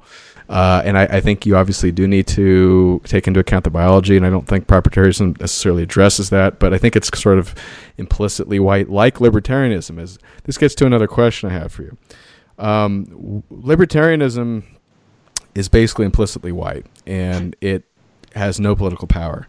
And I would like to hear from you or people like Kurt uh, come up with ways to fix that, because I mean, most of us on this call were very sympathetic to the ideas of libertarianism, the Ron Paul campaign, et cetera. But he's too nice, he's too honest, and he's going to get plowed over by the deep state, just like Trump is getting slaughtered, and he's not a nice or honest person, and he can't even do it. And so convince me and convince anybody else who's listening how this is going to be more successful than libertarianism in real politic terms, not ideological, idealistic terms, mm. but practical terms. How do you get this? How? How do you get it? Mm. Yeah, I mean, to me, the heart of, and you guys can tell me if you disagree, to me, the basic heart of libertarianism is, as you were saying earlier, don't take my stuff. you know, can we just not steal from each other? Yeah, leave me alone. I won't bother you. Yeah, exactly. And then it goes back to exactly what you were saying about Mexico, and this is something we talk about extensively in proprietarianism, is if you can't stop people from taking your stuff or taking each other's stuff in your society, you cannot build wealth, wealth because it is literally not worth the investment to try to do it. You might as well just be a parasite like everybody else. So you have to suppress a certain amount of parasitism so uh, before it's even worth it and before you can even hope to build wealth. And Western civilization has done this. And as you said, now the parasitism is just more, you you use the word subtle. Uh, I would also use the word um, sophisticated, because uh, we've yeah. suppressed the basic stuff, right? Our police aren't just pulling us over. So um, in, in practical, real politics terms, it, it comes down to what I was saying before. There has to be a group of men, uh, and I believe the grassroots right has this group of men roughly already, uh, and they're just reaching their tipping point, that just say, enough, we are not going to put up with this, and we're going to do something about it, and we're going to put something better in place. Uh, and then once we do that, it can't be more of this. Uh, to me, libertarianism, one of the faults is it has a lot of kind of wishful thinking. It doesn't have a full enough, you know, I don't want to get into the ideological part, but you have to have something that um, is a better reflection of reality to say, how do we maintain this? Uh, and at the same time, you can never take your foot off the gas of, we have to have a group of men that defend our stuff. And whether it's, you know, having our rule of law written better, or whether it's us just saying no, whether we, Kurt talks a lot about having a militia. That's one of the things I want to interview him about uh, when I talk to him uh, on my channel, paint a picture for us of how you view the militia. Um, we have to have a group of men that says, we're going to be sovereign. We're not going to let people take what we value from us. Uh, and it sounds like a, I don't know if that even sounds like a satisfying answer. It's kind of oversimplistic, but that's at the end of the day what it has to be. And I think the grassroots right, us grassroots right men are roughly all on the same page on the great majority of what we actually want. So I think we're going to be able to do it, and the details can be worked out. Well, but uh, there's no way around that. There's no shortcut. I, I see this very simply, and I'm not going to advocate for this because this is illegal, but I don't see any other way this works, because it's basically, you don't pay the taxes that the government, you know, is to, I mean, what was the f- stupid point of the United States? It was like, no taxation without representation. That's our situation. So basically, an armed to, insurrection against the federal government over like a, the equivalent of a like dollar per gallon uh, whiskey tax. Right. I mean, and, and look at what happened in France. I mean, it was the same thing. I mean, it was like a really insignificant thing on their little fuel tax. It was a camel that broke the, the uh, a piece of straw that broke the camel's back. Yes. I mean, it was not, yep. you know, a, a huge burden, but it was sort of an incremental insult to the people on top of all the other insults. And I, I mean, every, you know, every blue state, I mean, it's enacting gun legislation that's more and more resembling California. The censorship is ramping up because they know we're talking online and they don't like it and they don't want us to have any, you know, say. And uh, I, I think you got to starve the beast. And I think it also, it needs to come to actually a head and a, and a catalytic point, because if you just, you know, do what sort of I, I talk about a lot is basically just go, you know, grow your own food and stuff, that's cool. But you're basically, you know, in a non-entity at that point. But to, to get ultimate sovereignty, you need to basically say, look, I'm not uh, a U S you know, citizen at this point. I'm something else. And I'm with a group of people that I have solidarity with and, and principles with, and we're willing to fight to defend our territory. We're not taking anything from you, and that means you're not going to take anything from us. But if you try to take anything from us, we're going to defend ourselves. And I think if you don't have that sort of ready, then this really is all academic, because that will force a separation. I think that's what we need to do. And I'm not, again, I, you can't advocate for this. This is illegal, but there needs to be some catal- catalyst that brings the sort. Do, do you remember when the uh, the Bundy Ranch thing, not the Oregon thing, which was worse, but it was basically the, the Bundy thing where there was all these federal agents. It was A T F or uh, what what is the, the B L M, the Bureau of Land Management, not the Black Lives Matter people. They showed up with all their sort of armored vehicles, and the guy had all the SWAT gear on and the sunglasses. And he goes right up to the fence in, in this Nevada ranch where this Bundy guy was was raising his cattle. And it pissed people off to the point where there's that famous dude who basically sat on the overpass with his rifle pointed right at the damn fence where these guys were lined up ready to burst through the gates. And they they retreated. They they retreated. No shots were fired, thank God. Okay, nobody was hurt. But that was somewhat of a success, because there was sort of a moral imperative for people to basically say, I'm not hurting you. You don't hurt me, and if you do, I'm going to defend myself.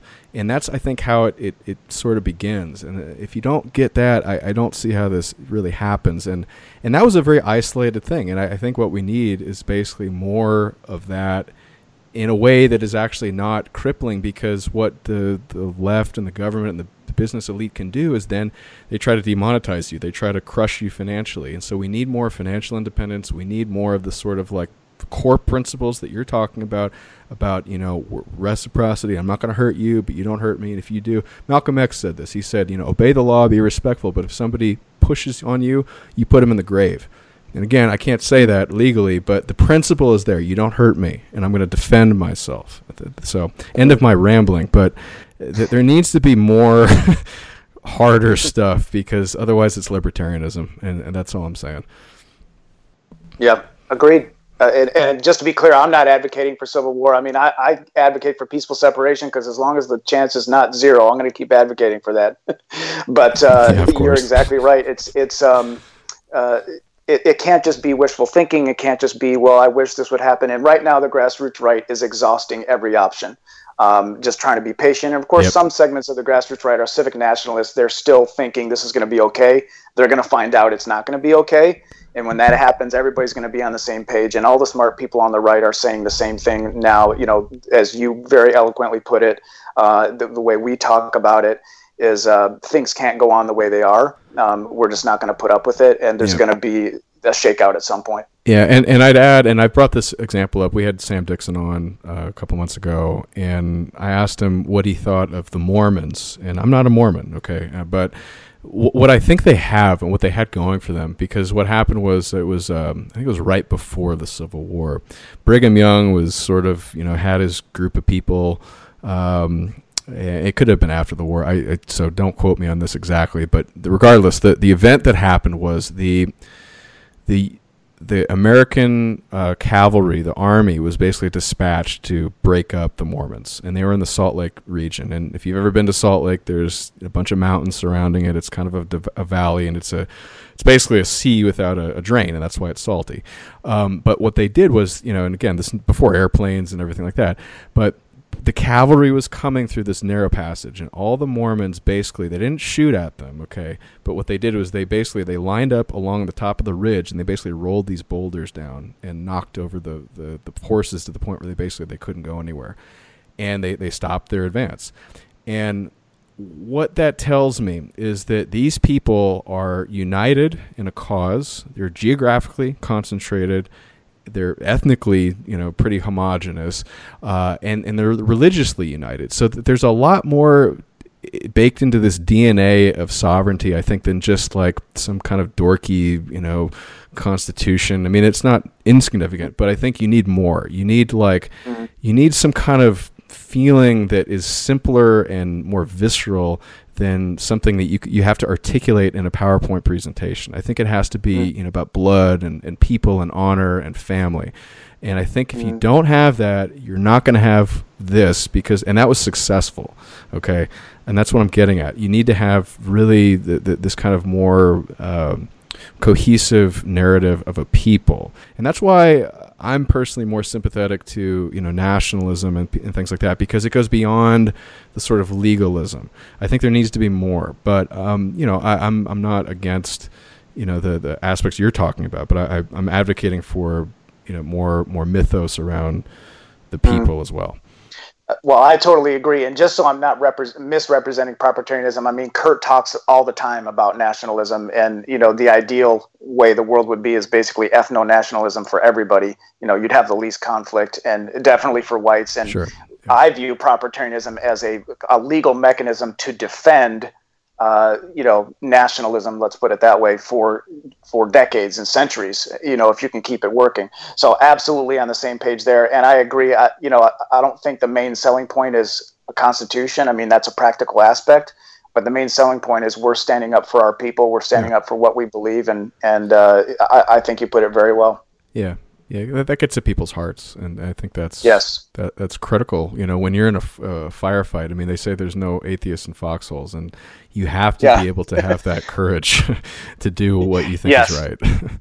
yeah, I mean, I was thinking, I was just sitting here thinking. I mean, everybody on this call may not be on exactly the same page on what the Constitution or the law should look like, or propertarianism, but I'd fight next to you guys any, any day, you know, because we're all stand, we're, we all believe in the same things. We're all value the same things. So um, that's, I think the way you put it is really good. There has to be a, a the, whole, the whole purpose of all that other stuff is the people. What we've got here is failure to communicate. Some men you just can't reach. So you get what we had here last week, which is the way he wants it. Well, he gets it. I don't like it any more than you do. Look at your young man fighting, look at your women crying, look at your young men dying, the way they've always done before.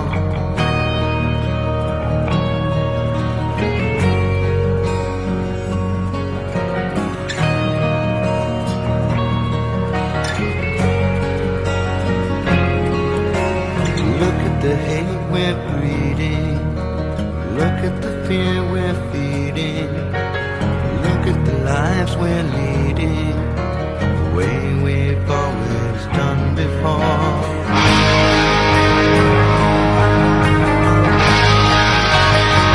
My hands are tied, the billionaire from side to side, and the one to one with brainwash pride for the love of it.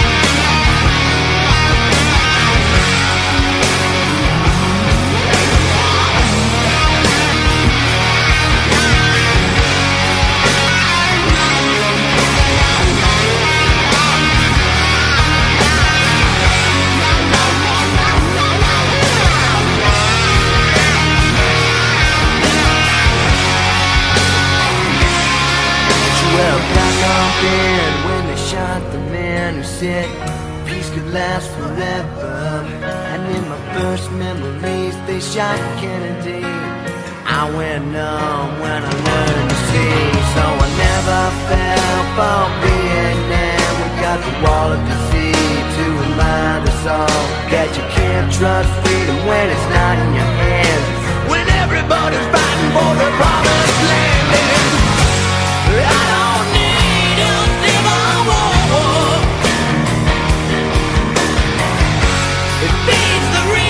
While it buries the poor,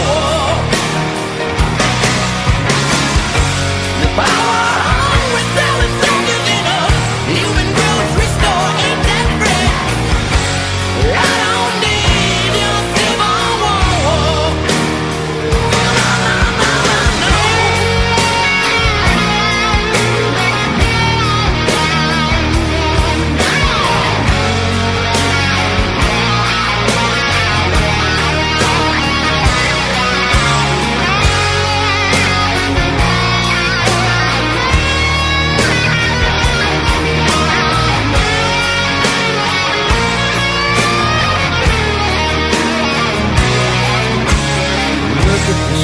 You're filling.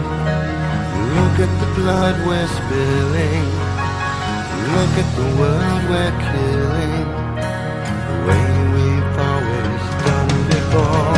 Look in the dark we followed, look at the leaders we followed, look at the lies we've swallowed, and I don't wanna hear no more.